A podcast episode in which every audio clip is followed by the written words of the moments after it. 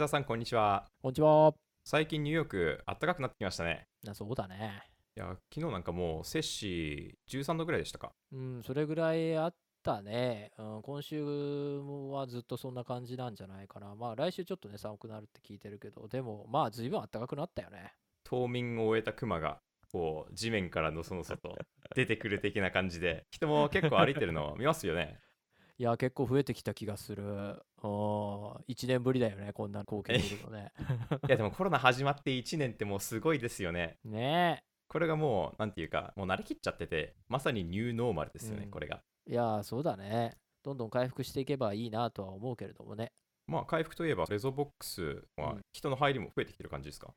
そうだね。2店舗あるうちの1店舗の方はレストランとして昨年3月からずっと営業してるんだけど、そちらはテイクアウトとデリバリーだけでやってて、もうもちろん中にね、お客さん入れて屋内営業っていうのは、えー収容人数絞ればね、可能なんだけど、ただ、ちょっとまだコスパがあまり良くないかなっていうところで、テイクアウトとデリバリーだけで絞ってて、で、もう一つマンハッタンにあはいる店舗の方は、まあ、イベント中心なんだけど、はい。こちらはずっと1年間閉じてたんだけど、まあ、あのね、できないですもんね。最近、そうそう、営業できなかったんだけど、本当にね、その先週ぐらいからイベントの問い合わせであったりとか、おう。ん、そういうものが増えてきていて、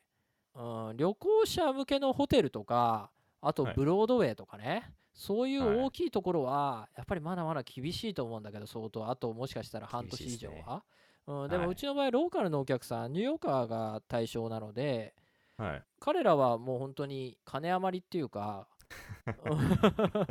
結構溜め込んでて、はい。あのー使う場所を探してるって言われるぐらいなので本当にそういう感じが見受けられるっていうかうちの場所を使ってパーティーやりたいんだけどとか全然うちの事業と関係なくてもうちの場所使いたいんだけどとかそういう問い合わせって結構多くなってきていて、はいあ。のそういうのでこう見えてくるかな？人が動き出したっていう。まさにパーティーって特に企画云々いらないですと始められるものだから。はい。場所を借りて、そうそうそう場所を借りて飲み物運んで音人集めて、パーティーみたいな感じ。そう。そうそうそうそうそうう。ちの場所とやってレンタルで借りてくださるお客さんが結構多いんだけど。はい。去年は何回ぐらいやったんですか？去年はね3月以降ほぼゼロ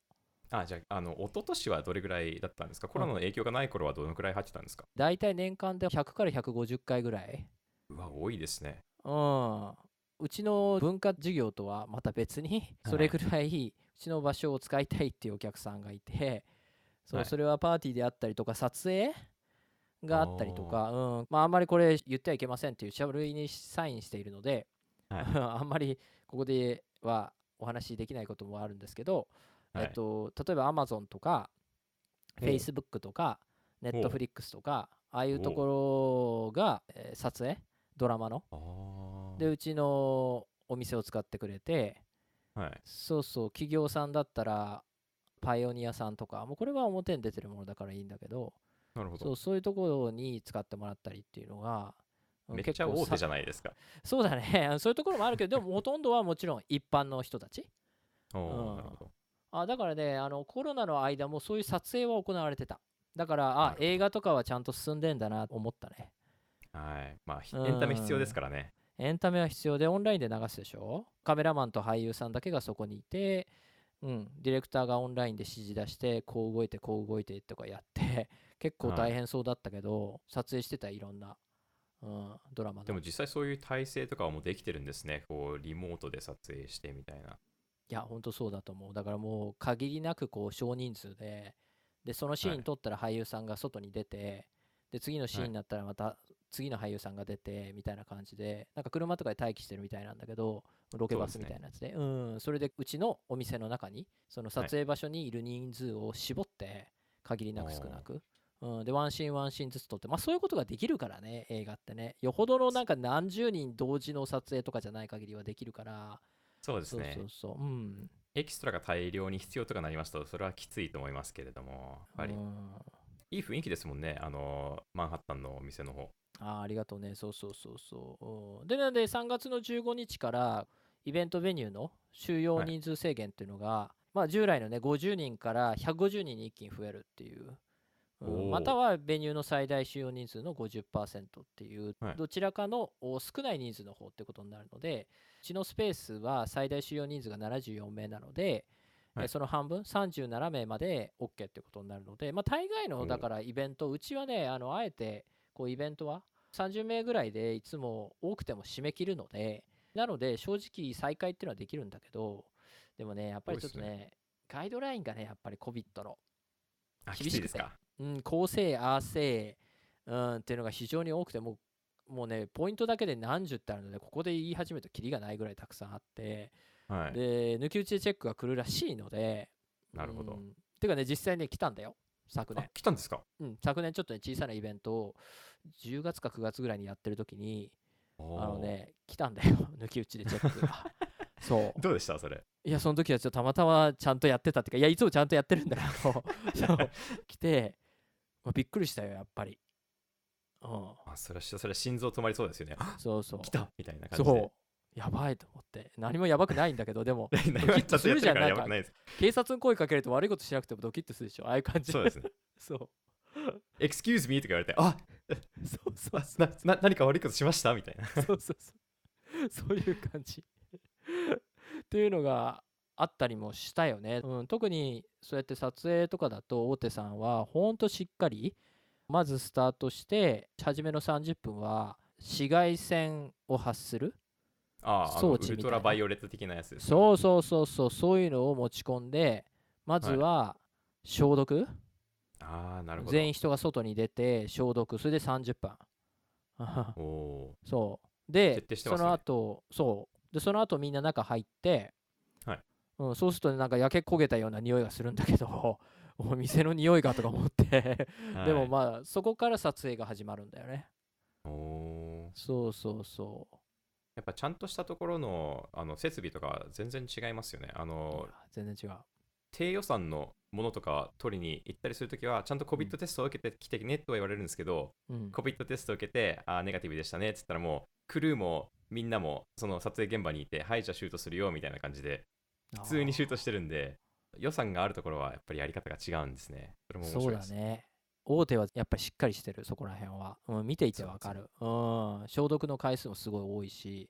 ああここまでしてやんないとダメなんだろうなっていうのは。うんそう、まかかっちゃったら大事ですもんね。そいやのプロダクション中に。うん。そうそうそう。まあそんな感じでイベントはねできるんだけどまだあの他のイベント会社さんうちのようなはい。小さいところはほとんどまだまだ開始していないって感じなのでなので一応そこは横並びに皆さんが始めたらうちも始めようかなっていうところなので後ろ指さされたりとかしないんですか？なんか他の人たちにあこいつらイベントやってるよみたいな。コロナの時に不用心だよねみたいね。だからそれが怖いからさ、うん。はい。オンライン中心でやっていこうかなというふうに今のところはね。それで皆さんが始めたらうちも、な、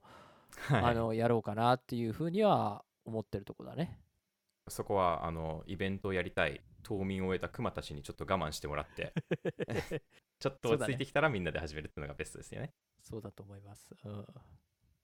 まあオンラインイベントのお話出たと思うんですけれども先月もレゾボックスさんオンラインイベントやりましたよね。そうだね。2月の28日に愛知県のコーヒーショップコーヒーさくら店主の大西文明さんを招きましてバーチャルカフェジャパニーズドリップバックコーヒーという名前のおイベント。日本のねドリップバックコーヒーをアメリカでもうちょっと広めていければなっていうことでオンラインイベントを、はい。お開かせてもらいました。で、えーアレックス君にもね通訳ではい。参加してもらったっていうところなんだけれども、あのはい。結構ねあの思った以上にお客さん来てくれて西海岸からあとサウスカロライナとかからも、結構ね、全米から参加いただいて今までで一番ニューヨーク外のお客さんが多かったイベントかもしれないね。そうですよね。あのーうん。実際にイベント中にも統計をちょっとだけ取って西海岸から来た人って言って手を挙げてもらったりとか前回のポッドキャストでお話しした関の一酒造のあのうん。イベントの時はニューヨークから参加した方がほとんどだったと思うんですけれども、そうだよね。今回はもう本当全米から参加してるっていう形で結構グローバルというまあ英 アメリカだけなんでグローバルっていうのもどうかと思うんですけど、うんうん。これぞまさにオンラインイベントって感じでしたよね。そうだよね、まあ、あれはね一応理由があって関の一酒造さんのイベントは当然お酒のイベントだったので事前にイベントで使うお酒を参加者の皆様にお送りしたんだけれども、アメリカの州法があってこの州にはお酒が送れないとかあ。いろいろな、うん、州ごとにルールがあってそういうリスクがあったのでニはい。ューヨークの方々限定で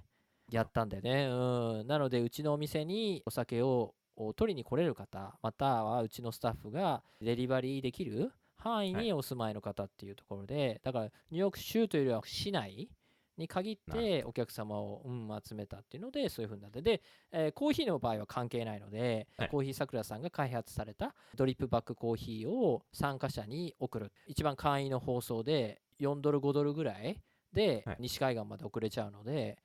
もうああのー参加の申し込みがあったらもうすぐ送ってでイベントの最中には一緒に皆さんでコーヒーを入れて飲んでいただくっていうような、うん、そんな感じでやったんだけれども、うんはい。これもう結構好評で、みんなコーヒーバッグを開けて、こう、うわーっと香るコーヒーの匂いが、みたいな、そういうコメントも出てましたし、とても楽しいんで、イベント参加してた方が多いと思いますね。やっぱりサンプルが手元にあるとねよりこう入り込めるっていうのはあるよね。だ特にまあ今回はねどうやってこのドリップバックコーヒーを美味しく入れるかっていうところを先生はい。自らね、実演していただいてかつ参加者にもその場で皆さんカップにねお湯を注ぎながらやってもらったっていうのもあったのでうんやっぱああいうはい。風にした方がよりね、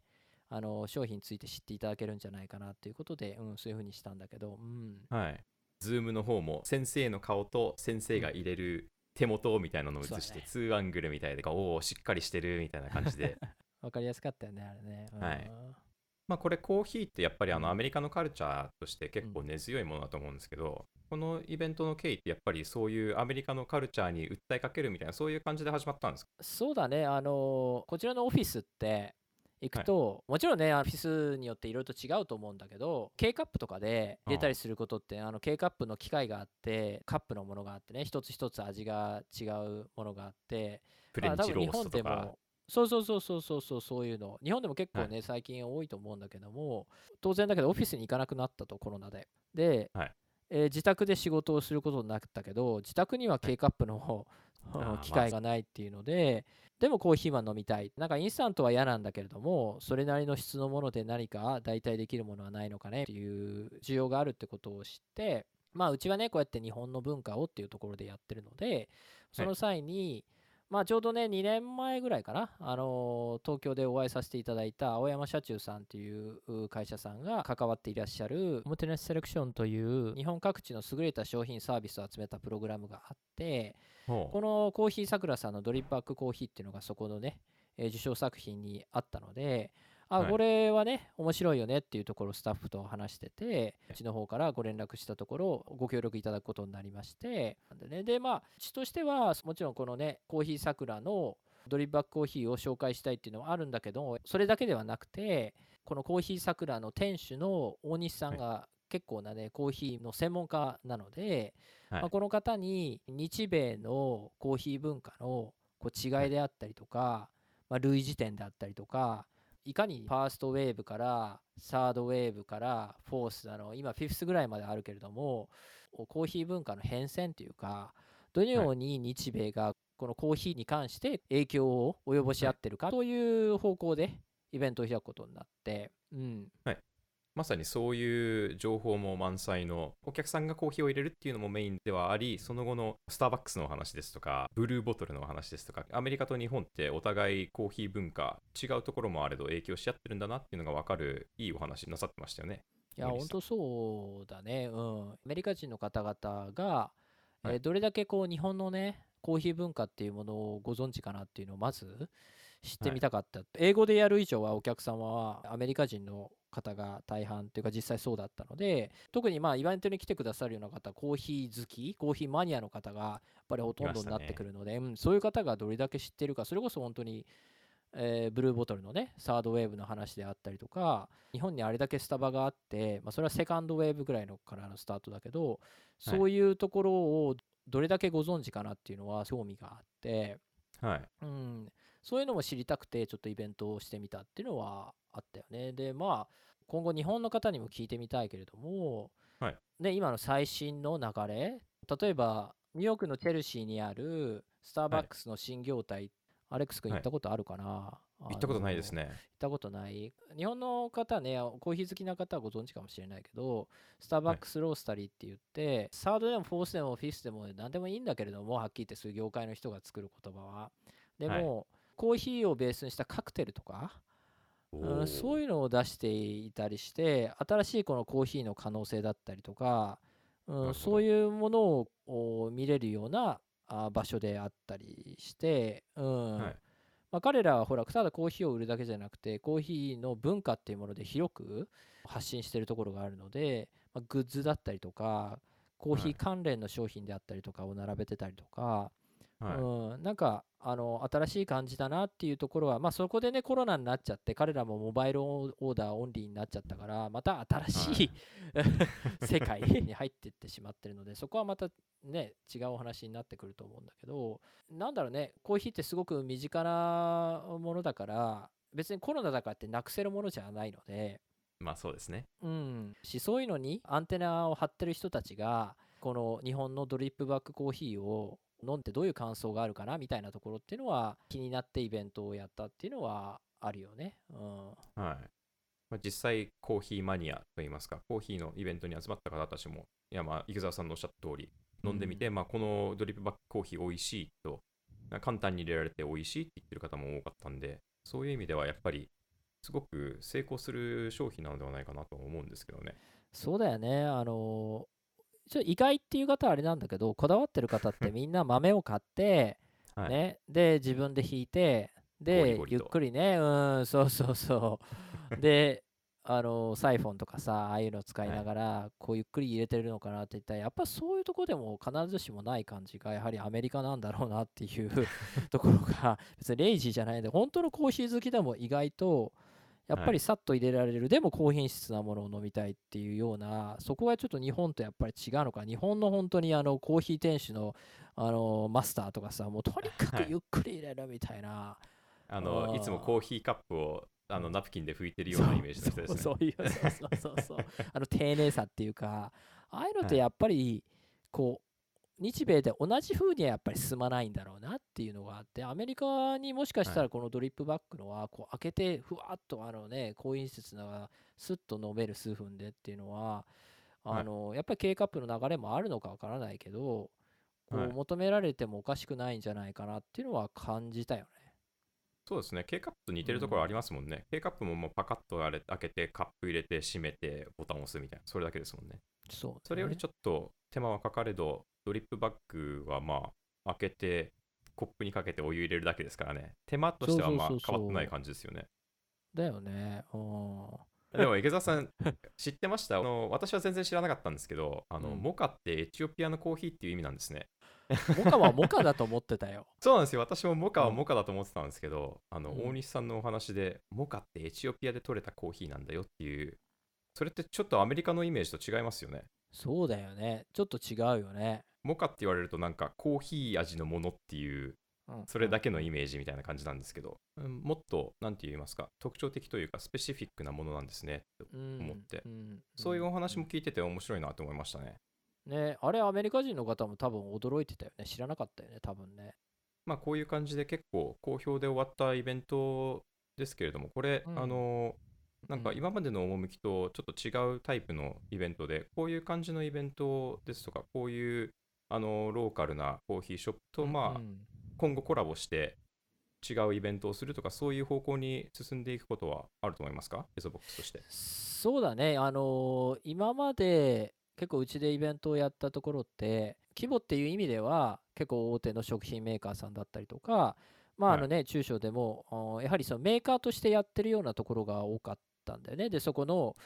営業本部長の方だったりとかに来ていただいて、語っていただくみたいなところが多かったんだけれども、まあ、今回はね、まあ、一コーヒーショップこだわりのあるコーヒーを作られてらっしゃる店主さんに登壇していただいて語っていただいたあとデモンストレーション見せていただいたっていうところであったんだけれども規模はそんなに関係ないと思っていてあのむしろ最近もお客さんにお話ししたんだけれどもと日本でもねまだまだ売り上げが少ないのに海外なんてでもね興味があるのであのご連絡しましたっていうねあのー本当に小さなメーカーさんいらっしゃっったんだけど本当数人でやられてる、なんだけれども日本での売り上げは関係ない。その日本人にはフィットしないかもしれないけれども海外の方にフィットするっていうものはたくさんあるし、あの日本ででは競合がたくさんいすぎてうちは5番手6番手でなかなか商売になるのが大変だっていうところでも海外にはその業界において1番目2番目がまだ出ていないみたいなところもあったりとかニューヨークではまだそこはあの進出していないみたいなところだとある意味こう5番6番でもすごい高いクオリティを出していたりすることがあるので日本の企業の場合。おさっさとね方向性を変えて海外に出てしまうと頭から、っていうところでそこのニューヨークで1番を取る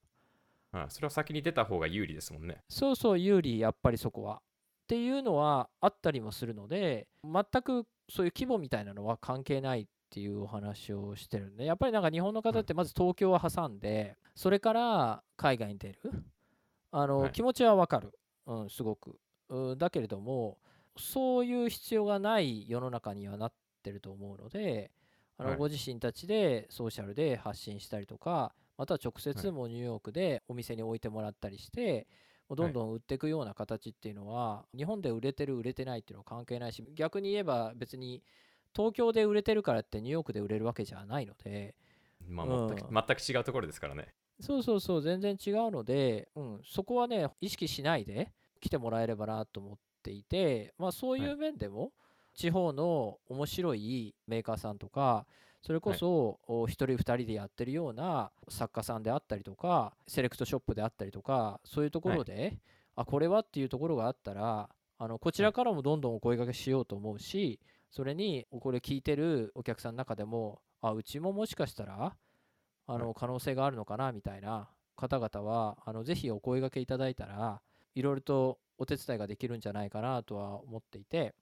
はい。基本的にあの同じフォーマットでうちはやらないんだよね。この A っていう企業に当てはめたあのプロモーションのフォーマットが B っていう企業に当てはまるとはあ限らないし、うん、それは食品かもしれないし工芸品かもしれないしもしかしたらパフォーマンスとかあのはい。アート関係かもしれないし、それによって全くやり方変わってくるのでもうそれはどの方々とももう1対1でゼロベースから話していくことが多いので、あのどういうはい。企画かとかニューヨークなんか全く分かりません、い、やそうそうだとそれでいいと思うし僕らもはい。むしろ皆さんのことが分かっていないので、まずは本当にゼロからお話をさせていただいて、えー一緒にはい。勉強していくようなことをこう進めていく中で最終的にイベントに落とし込むこともあるし、営業活動要するにうちのスタッフがその商品であったりサービスを持ってこちらのリテールを回ったりみたいなこともしたりするので、うんあのーまずはね、あのうちなんてみたいなああいう話をよくされるんだけどそうではなくてもうまずは、おあのお声掛けいただくと何かしら形にしていけることが多いので、うんはいそれはも何事もチャレンジみたいな感じですよね。そうだね、うん、ご相談いただけたらっていうのは思うところかな。まあ、池澤さん、ニューヨークマスターですもんね。もうずっと走り回ってますからね。言わなくていいよ、それ、それダメだ、恥ずかしいわ。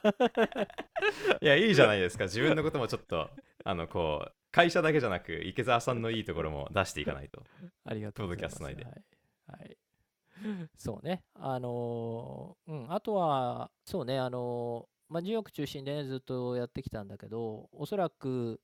夏頃ぐらいからは、もうちょっとフロリダであったりとか、シカゴっていうところにえっと足を伸ばしていくことになっているので、あのニューヨークではちょっと違うって企業さん。でも、まず東海岸中心ね、あボストンもそうかな。そういうところでえーフィットするようなところは、うちからもまた別途お声掛けさせていただいてっていうところは考えてます。うんなるほど。ということはもう今年か来年からはビーチでくつろぐ池澤さんの姿が見れるってことですね。フロリダのビーチでこ見せちゃう寝っうかな。転がりながらあの肉体美を見せつつ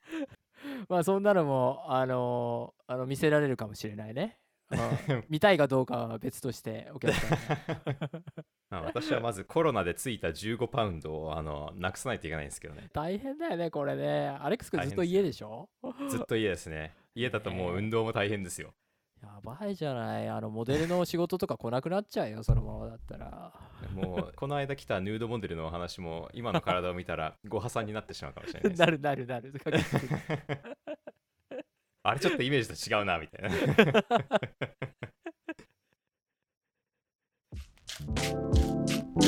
な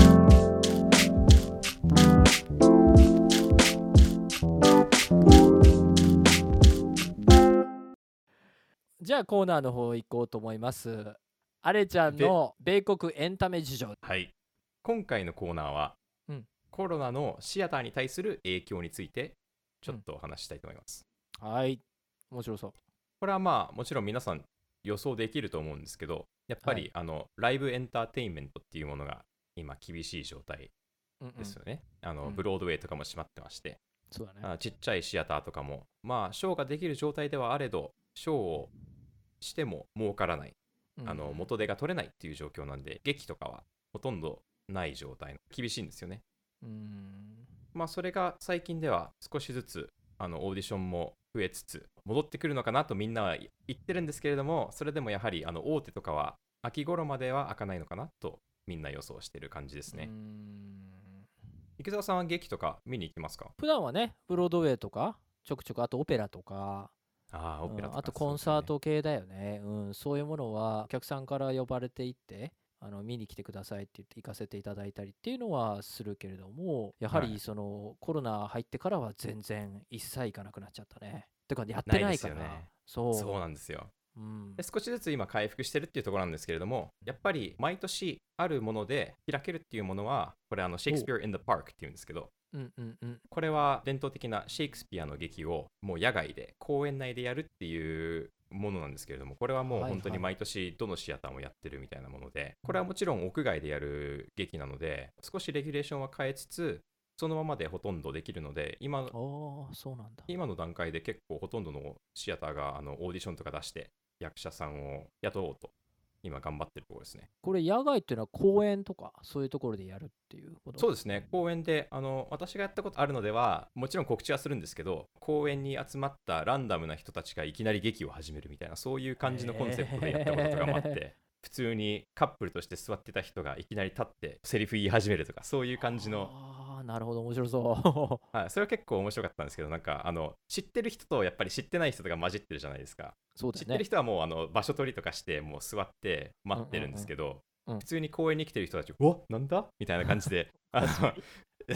な何始まったの？みたいな感じで見てて、それも結構面白いんですけど、じゃあチケット制のイベントじゃなくて皆さんボランティアでやられるって感じ？いや、まあ、チケット制のものもありますね。これはあの払いたい人は払ってみたいな感じでもありますし、もちろん野外でやってるので、全員必ず払ってくれるとかそういうわけではないんですけど、うんうんうんうん。あとでチップボックスを持ってってみたいな感じ？そうですね、よくそういうのをやってます。なんで、こういうあの野外でやるものは、コロナの影響はほとんどないライブパフォーマンスになると思います。へえいやなんかその似たので僕が聞いたのが、えっと、ニューヨークシティでこう3月からかな、オープンカルチャープログラムっていうのがあるって聞いて、まあアレックス君も聞いたことあるかもしれないけど、えっと、ニューヨークの、えーはい。100を超えるはい。ストリートで音楽ベニューとかパフォーマンスのベニューとかエンタメのねイベント会社さんとかが事前に市に登録してチケット制のイベントをを野外で開くことができるっていう、要するに、まあ、あの会場内にはお客さん入れられないけどもストリートで自由にやっていいですよっていうのがこう始まるっていうのを聞いてて、まだ見たことないんだけれども、まあ、はい。まだね3月10日なのでこれからどんどん増えていくのかどうなのかこれ実際ちゃんと機能するのかなとかちょっとお思ったりはするんだけれども、うん、これ結構気になりますよね。野外パフォーマンスなんで、ストリート上ということで、やっぱりあの人のお家の前とか、他の人に迷惑がかかるのではないかなと思ったりもするんですけどね。それこそうん朝のドリップバックコーヒーを楽しもうと思ってたら、外からアフリカンドラムが聞こえてくるなってなったら、もうコーヒー楽しんで飲めないですもんね。つなげたね。あ、そうだね。でも、自分は別に許可してないんだけれども、シティがいいって言ったから、や、ね、合法でやってるわけだけど、ちょっと困っちゃうよね。そういう事態って起きたりするのかなとか思ったりして、ちょちょっとまだよく分かってないんだけれども、あるね。で、えっ、と、ブロードウェイとかはまだ全然開いていないっていう感じだよね。そうですね。噂で言われてるのは今年開くんではないかとは言われてるんですけど、今年の後半あたり言われてますね。皆さんの予想では10月、11月あたりと言われてますね。実際、ブロードウェイのショーはオーディションとかはまだ出てきてないんですよね。もちろんそれはブロードウェイのショーとしてキャストしたものがあるからというものなのか、それかやはりまだ開く目処が立っていないからなのかっていうのはちょっと曖昧なところなんですけれども出てきてないってことはまだ再開の目処も立ってないっていうことだとは思いますそうだよね。絶対ね空きのポジションとかあると思うんだよね。その俳優さんがもうもう地方行っちゃって戻ってこられないとか。はい、うん、その空きのポジションをアレックス君みたいなね。方々が一生懸命 こう日々チェックしながら手ぐすね引いて待ってるっていう。体鍛えて待ってるわけだよね、はい、あの食べて鍛えてますよ。体力をねあの たくさんつけてるんですよ。腹回りに ダメだろうそれ。実際そういう空きのポジションのオーディションは結構あったりするんですよ、うん、オーディションの告知が出てたとしてもあの一つのポジションしかオーディションしていないですとかそういうのは明らかにあこの人ドロップアウトしたんだなって空きの54人を探してるみたいなそういうのは結構ありますね。じゃあえっと秋までまだないってことはそれまではオンライン？バーチャルでの演劇みたいになるのかな？そうですね、バーチャルの演劇も結構最近オーディションが多くなってきて、これのちょっとくせ者なところがですね、協会を通さなくていいんで、ギャラが安いということがあるんですけど、まあそれを置いといたとしても、うん、やっぱ難しいんですよね、バーチャルの劇って。コンピューターで皆さん見たりするじゃないですか。うんうん、やっぱりシアターに直で行って、その目の前で役者さんを見るのと、コンピューターの画面の中でその役者さんの劇を見るっていうのは、やっぱ全然違くて、まあそうだね。あの集中して見るのが難しいと思うんですよ。空気感が全然違うもんね。そうですね。うん。もちろんその劇に携わった人たちがあの劇が終わった後にチャットでた人と交流ができるっていうのはそれはまあ利点なのかなとも思いますけど、やはり劇の一番いいところテレビとやっぱり違うところっていうのはやはりライブで見るっていうところだと思うんでもちろんライブでやってるんですけれどもちょっと違う雰囲気になってしまう。もちろんそれはいいことと悪いことと、まあ、両方あると思うんですよ。もちろんいいことっていうのは少し編集を入れたりプロジェクションですとか事前に撮っておいた映像を流したりして、うん、ショーの保管に使うとかそういうことができるのはまあ利点だと思うんですけど、はいはい、それを差し置いてもやはりちょっとネガティブが強いかなと私自身は感じてるんですよね。これ映画館はね再開になったのにはい、やっぱり演劇はまだできないっていうのは、これは俳優さんたちのことを考えてってことなのか、やっぱりこう、セリフを言ったりとか、そういうところで、そこが飛んだりとかですか？うんうん、まだ感染の確率が高いっていうところで、やはりまだまだオープンにならないってことなのかな。まあそうだと思いますね。やはりあのライブで人がたくさん集まって、ステージ上でも人が交流している。またあの本番以外にもその役者さんたちが集まって小さいスペースでオーディションですとかリハーサルをする必要がある。それがまず難しいですよね。そうだよね。劇場くらい広いスペースであのリハーサルをやるっていうんだったらまあ大丈夫だと思うんですけど、うんうん、やはりこういう劇をプロデュースしてる人たちはなるべくお金をかけたくない。小さい舞台の上でリハーサルしてから舞台を始めるみたいな感じになるのでそれを3ヶ月間ずっと舞台の上でリハーサルするとなると、うん、やはりコストがかさんでしまうとか、そういう問題もあるんで、はい、なるほど、なるほど。そういう制作のところのことも考えて、なかなか厳しいっていうことだね、まだね。はい。映画業界と比べて、やはりあのライブパフォーマンスの方は、あまりお金がない業界ですので、うん、そこも難しいですよね。なんか冒頭でね、話したような、あの、アマゾンスタジオとか、ああいう方々がね、あの、ウイルスの対策ができるのとはちょっと違うよね、やっぱりね。そうですね。あそこはもう、億万長者の世界ですからね。そうだよね。初めの30分だけでも、うち何百ドルもかかるからさ、その、うちのスペース使うので、はい、そこを、ね、何も撮影は開始できない状態でも別に構わないっていうところで、消毒します。ってもずっと消毒するみたいな、うん、この間もお金払ってもらってるんですけどと思って。そうそうそう。あでも当然それぐらいしっかりやられるだけの予算があるっていうことだもんね。コロナの影響も、まあ、まだ強いですけど、少なくなってきている中シアターの、まあ、現状は良くなりつつあるとは思うんですけどやっぱり元に戻るにはまだ時間がかかるかなって思ってます、なるほどね。結構俳優さんとか芸能事務所さんとかそういうところって結構厳しそうだよね。そうですね。結構厳しいですね。うんそうだよね。どう最近オーディションの数って、えー多少変動あったりする？はい、あの、これはあの上昇の兆しを見せてる感じですねお。おおおいいね。はい。これはもう本当にポジティブな話で、やはり屋外のオーディションですとか、室内でもですね、やりたいっていうシアターが、今のうちにオーディションを出しておいて、リハーサルは10月あたりから始めて、来年の1月ですとか、来年の2月にショーをするっていう、まあ、希望的な感じではありますけれども、これはうんもう、これぐらいにスケジュールしとけば、劇ができるだろうっていう人たちがオはいーディションとかしてて。そういうのがどんどん増えてきてるのは見るのはもう劇が戻ってくるんだろうなって結構希望を感じる傾向ですよね。うんうん。やっぱりそういうのが見えてこないと、ニューヨークシティ自体は回復しないから、マクロの指標ばっかり見て、株式市場がこうだなんて言って見てても、やっぱり地場のレストランだったりとか、ね、アレックス君が演劇するようなシアターであったりとか、そういうところが復活してこないと、街としての魅力はないに等しいから、そうなると旅行者も戻ってこないし、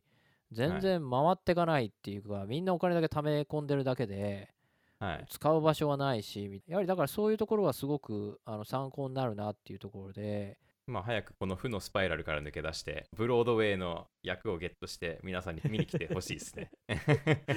楽しみにしてます。ありがとうございます。はい。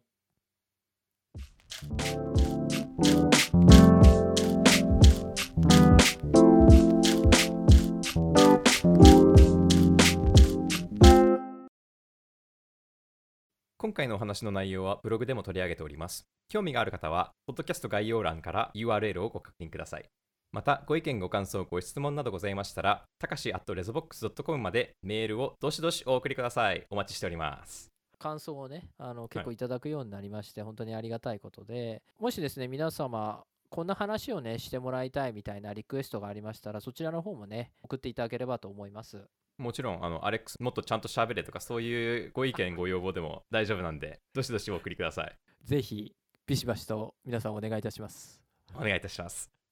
それではまた次回、ありがとうございました。ありがとうございました。